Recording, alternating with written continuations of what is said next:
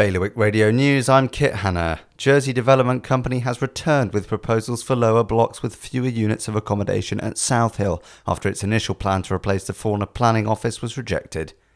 Guernsey's critical infrastructure, including roads, electricity, and water supplies, will have to be considered alongside any future plans to grow the island's population. Free tampons and sanitary towels are due to be made available around Jersey as part of a new government initiative aiming to ensure no one has to go without and Guernsey deputies have strongly supported proposals to help the small minority of people who have fallen into unmanageable debt spirals by removing legal requirements to repay a capped amount to lenders. For more on all of today's stories, visit bailiwickexpress.com.